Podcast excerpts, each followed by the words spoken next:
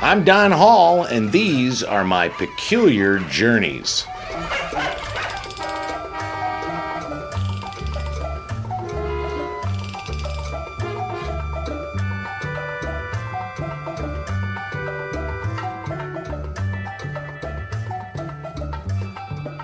A guy walks up to a huge mound of dog shit. I mean, it might be human shit. The pile is so massive. It's almost comical how big this heap of turd is, except that the assault on the olfactory is insulting. The sight and smell is almost traumatic. Guy is then faced with one of three choices. Sit down, burst into tears, and wail about the dog shit in his path. Spend the rest of his day into weeks squawking for anyone to hear about this horrifying putrid feces in his path. Two, walk around it, proceed about his business. Or three, clean up the dog shit, then proceed about his business. The trouble with the almost non-stop airing of grievances, complaints, and stories of personal trauma is that eventually, the guy walks up to a crowd of crying and wailing people. They're blocking his path until he slides himself through the crowd to see what they are in hysterics over, that it is a massive accumulation of dog shit in their way. He has no idea how serious is the impediment. Another guy is prone to stub his toe. He stubs his fucking toe almost daily. It gets to a point where the guy is afraid to walk almost anywhere because he knows from experience that a stubbing is a-waiting for him. He can. One, start a petition to get all things on ground level. Boxes, walls, table legs, banned everywhere so he can walk freely. Two, he can simply stop walking and level shame at anyone who walks in his presence. Or three, he can buy some steel-toed boots and, while still stubbing, mitigate the pain aspect of it. A third guy decides to purchase a car. He picks out the car. He's happy with the mobility the car will provide him. He doesn't have the money for a car, but he feels he needs one, so he signs the G M A C loan papers that require not only payment in full, but thirty-nine percent interest on the loan.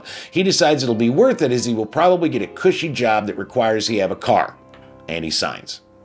Later, when he does not get said cushy job, he goes to the dealer and says he no longer wants to pay the loan back. Dealer laughs and says, "Pay me all this fucking money." And the guy says, "Yeah, but thirty-nine percent is thievery." He says, "You signed it, you owe it." The guy has three choices. One, petition the government to wipe clean his loan while he still keeps the car. Two, go into default and refuse to pay for the car and have his credit score take a massive seven-year nosedive and then the car is repossessed. Or three, save his money and pay back the loan he signed for. Back to the guy in the dog shit. This time he sees it, chooses to sit and moan, and while he's shrieking at the horrors of poop, a pandemic hits the country. Suddenly the crap in front of him is less important, less urgent. He gets up, walks past it at a brisk pace to get inside and socially distance himself because the virus doesn't give a fuck about his anxiety over the embankment of canine stool, cares not one bit for his existential trauma. The pandemic is a real problem. The dog shit was an obstacle, but one he could ignore or clean up if he chose those routes. The dog shit became an excuse for not doing something rather than an obstacle to overcome. Here's the thing, and you know this, life is not fair, nor is it easy. As we find things to complain about, as these things and issues amass, it only takes one incredible and devastating natural occurrence to remind us how limp and facile our demands have become. This virus infects the alt-right and the woke, and every fucking body in between.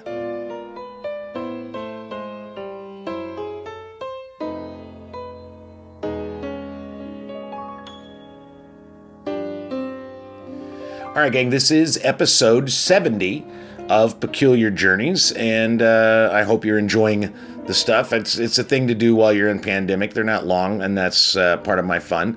But uh, I hope that you're getting some enjoyment out of it. And uh, if you like it and you enjoy what you hear, do me a favor, share it with some of your friends. Let them know they're sitting in their goddamn house looking for something to do. There's only so much fucking Netflix and C B S online you can watch.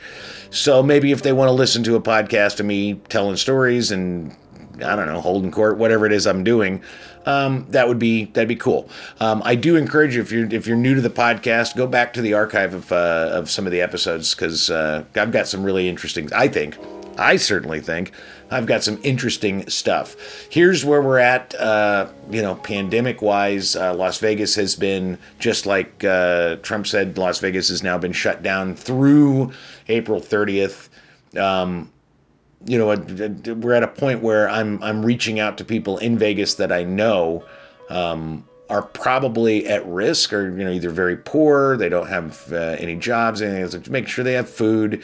It's been very gratifying because people that know, that Dana and I are here, that know us, are doing the same thing, checking in, making sure we have food, making sure we're safe. And then, and, and I think that's, that's an important thing. It occurred to me that maybe this was the worst possible time we could have moved to Las Vegas.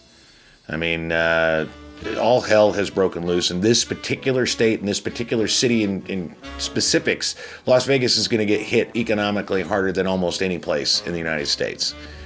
And the way I look at it, and this is where I'm optimistic, is that I think it's actually the perfect time to have moved to Las Vegas. We had contacts and friends and work in Chicago. We moved out here with nothing. We did not fit in. We were outsiders. We were the new kids. And we've spent the last year and some months just kind of getting our feet wet. But we're, you know, we're still not Las Vegas people. We're still transplants. We're still people from Chicago who moved to Las Vegas.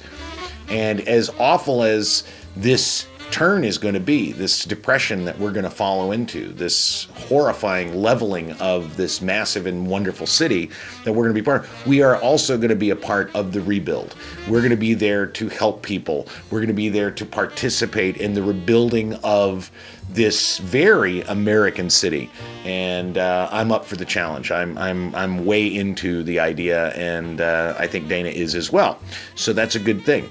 Um, One of the things that I noticed, and as I was thinking about stuff to tell stories about, it occurred to me that uh, you know, we all make mistakes, we all really screw up, and on the casino floor, there's always someone there to take advantage of you.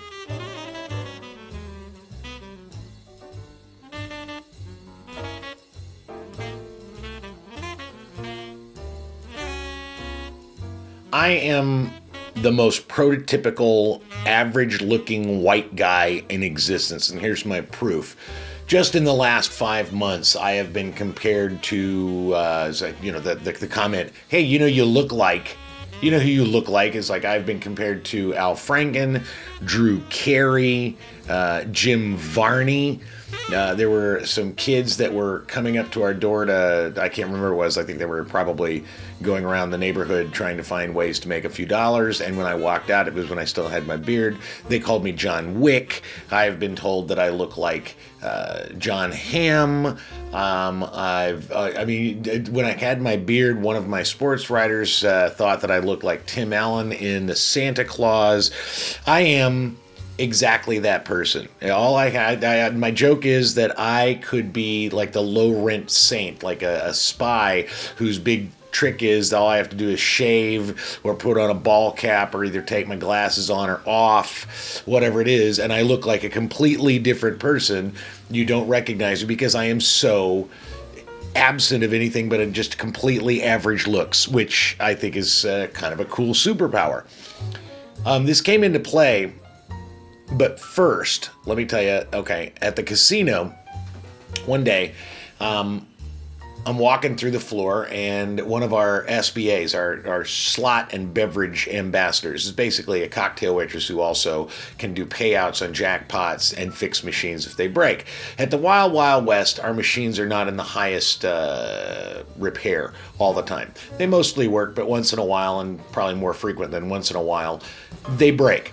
And things happen, and so we have to get inside the machines. We have to figure out what the problem is and help the guest either get their money or get a ticket that didn't print or restart the machine so uh, free play could go, all that kind of stuff. So one day, this is like, I think it's like a Sunday, and it's like Sunday, probably three o'clock in the afternoon, and I see some commotion. And one of my S B As, Tiggist, she's uh, probably five foot two, is sort of trying to deal with two machines, a Double Diamond machine and a Buffalo Gold machine. Both have frozen up. And the two players are two black women. They're about a foot and a half taller than her, both. It's a mother and daughter, I found out later.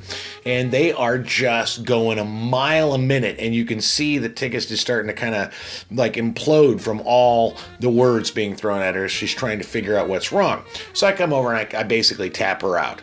Now, one of the things that uh, I noticed right away is that the Double Diamond machine was in the middle of some bonus play, which means it's free spins, okay? She probably had eleven dollars in the machine, so the guess is she's probably not going to win a ton with eight free spins, but it's frozen on the free spins. The other machine has probably, I think she had uh, twenty dollars, a little, maybe, maybe a little more than twenty dollars, and no free spin, but it was frozen up. So I said, uh, I, I, I paused. I tapped Tiggist out. I said, I got this. I said, ladies, ladies, calm down for a second. I said, I just want to tell you, I can tell the future. Now, here's what's going to happen. And it turned out her, uh, the mother's boyfriend was sitting and kind of watching. And I said, here's what's going to happen is I'm going to go in here and I'm going to try to fix your machines. And I say, I'm going to, I'm going to try to get them to play the way they were played. And I'm going to do my very best to do that. But here's what's going to happen is I'm going to say something now, and then you're going to bitch for the next fifteen minutes nonstop. I guarantee it. And all of your words, everything you say, is not going to for one minute change what I'm about to say. That's my progn- prognostication. I said, here's what I'm going to say. If I cannot get these machines to work, under no circumstances am I paying you out for games that have not been played. You do not get paid for free bonus rounds that have not been played. So if they've not been played, you're not getting anything for them right now.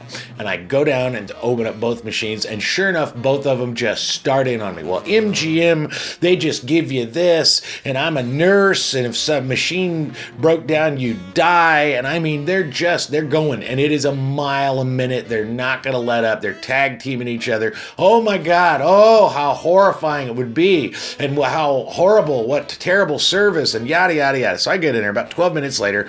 I realize I can't get either machine to work. They're just they're just frozen up. So the mom, I said, well, you've got like twenty-one dollars. I said, I will give you a direct payout and we'll shut this machine down. I looked at the daughter. I said, well, here's what I can do for you. I said, like I said, you're not getting money for games that were not played. I said, but what I can do for you is, first of all, I'll give you your eleven dollars. I said, now you have two choices. Either I can shut the machine down, call a slot tech. Um, it's going to take a couple of days because they're on a pretty wide schedule, but they'll come in, they'll fix it, play that out, and if you win any money, I can forward that money to you or contact you and say, yeah, come by and get the money. No, no, no, no, that's, fuck that, fuck that, that's bullshit, that's a bunch of bullshit, I want my money now, I want my money now. I said, it's not going to happen. I said, now the best thing I can offer as an alternative is we just let it go. Um, you don't, I'm just going to void the machine, void the play. Um, I'm going to give you your eleven dollars back. And what I can do is I can give you a couple of drinks, some comp drinks, and some comp meals over at the Denny's. Now, I've done this before where if there's somebody's dissatisfied, you just comp them a meal at Denny's. It's not exactly what they want, but it's a nice thing. And, and then they get to eat, and everybody ends up walking away happy. Um, so she says, you four, you, you, wait, four meals? Well, because she wants one for her, for her mom, and their two boyfriends. I think about it for a second. I go, you know, how bad it's Denny's, right? I said, all right, yeah, four meals for the four of you. Absolutely, we can do that. That is not a problem. So they walk over, and I tell the, the, the waitress at Denny's, this is on me. It's a comp, so go ahead and take their order, and they're going to eat, and then I'll take care of it. About an hour and a half later, I, I've been, I'm busy. I haven't even thought about it.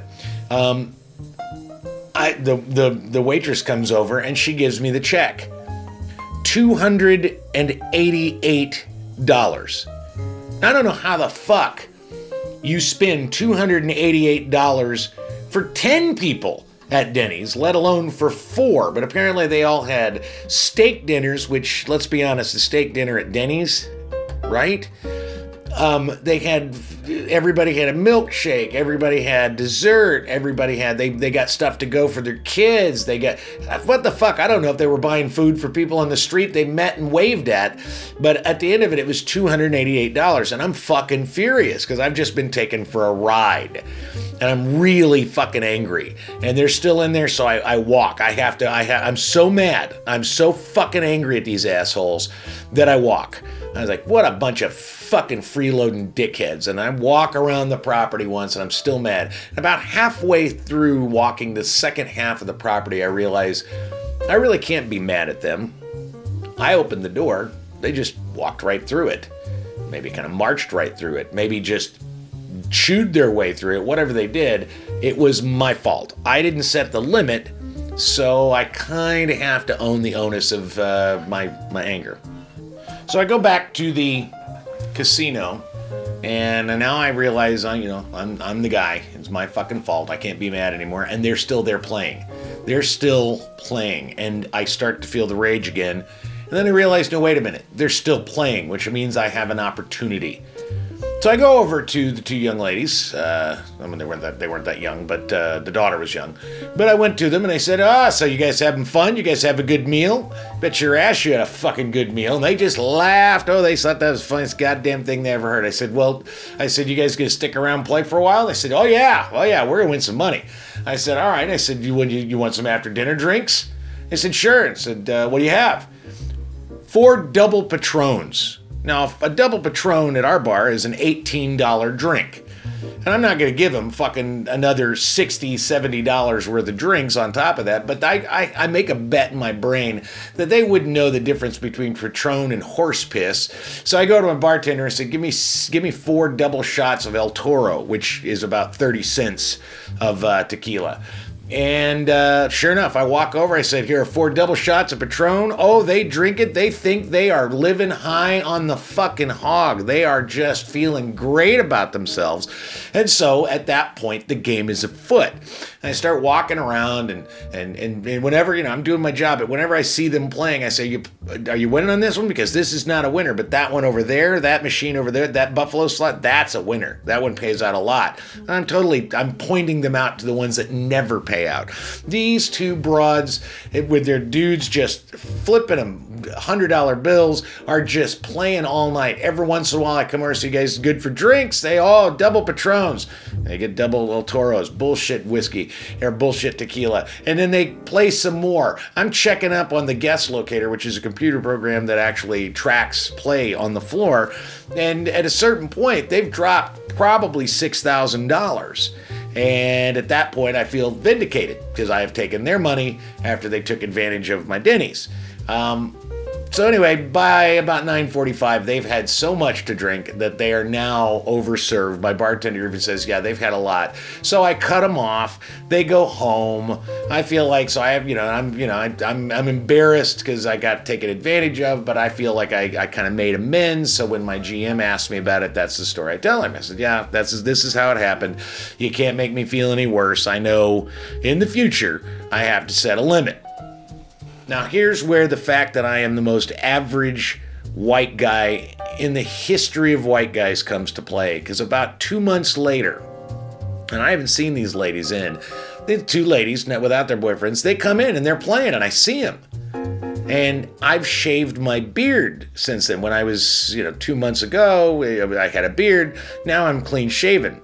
And I'm talking to them like I know them, and they're talking to me. And then at one point, uh, one of them, uh, she wants to get her card to read the points, and the card reader is busted, and I can't fix the card reader. That's something we have, that's that's that's beyond our service ability to be able to fix as a card reader. So I explained to her, I said, well, you can play, but you're not going to get any points because this... This card reader's broken. She plays anyway. About, oh, probably half an hour later, she wants her points. I said, I told you that you weren't going to get any points because it wasn't playing, and you played anyway. Well, call surveillance. They said, no, that's not going to happen.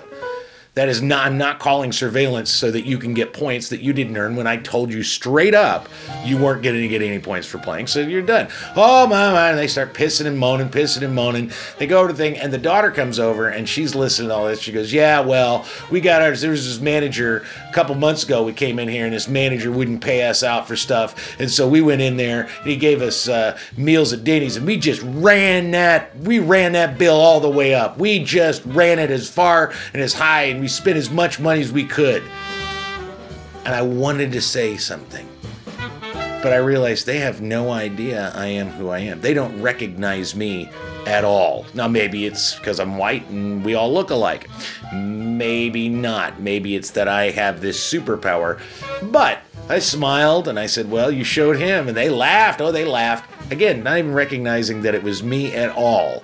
But now that they don't recognize me, every time they come in, I'm going to try to bilk them, because that's just, just desserts.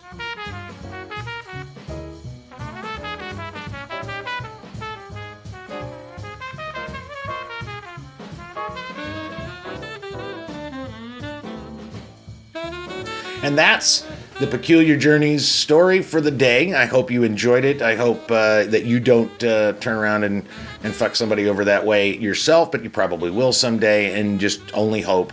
Make sure that you recognize uh, the very average, basic white guy uh, standing in your way, because he's probably the same guy you fucked over. That's just how you got to know it. That's just kind of how it works. Um, with that in mind, I hope you are safe. I hope you're uh, sound. Don't lose your mind. Find things to do that are creative. Work out in your living room, whatever you got to do. Make a dance studio, karaoke. I just read something, and you'll have to look it up, but uh, there's a, an app Uh, an online sort of streaming service that's allowing you to play Cards Against Humanity with other people online, sort of like Zoom, but with Cards Against Humanity. So I think that's pretty fucking cool.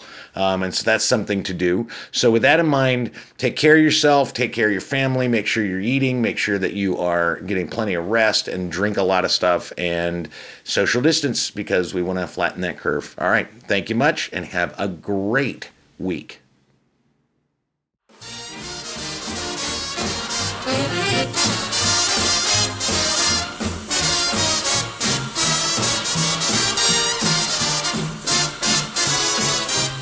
This has been another episode of the Peculiar Journeys podcast. For archived episodes, go to donhall.vegas slash podcast to hear stories of Chicago, of Millennium Park, and of the big move to Las Vegas. If you dig the podcast, go to Apple Podcasts and review the show.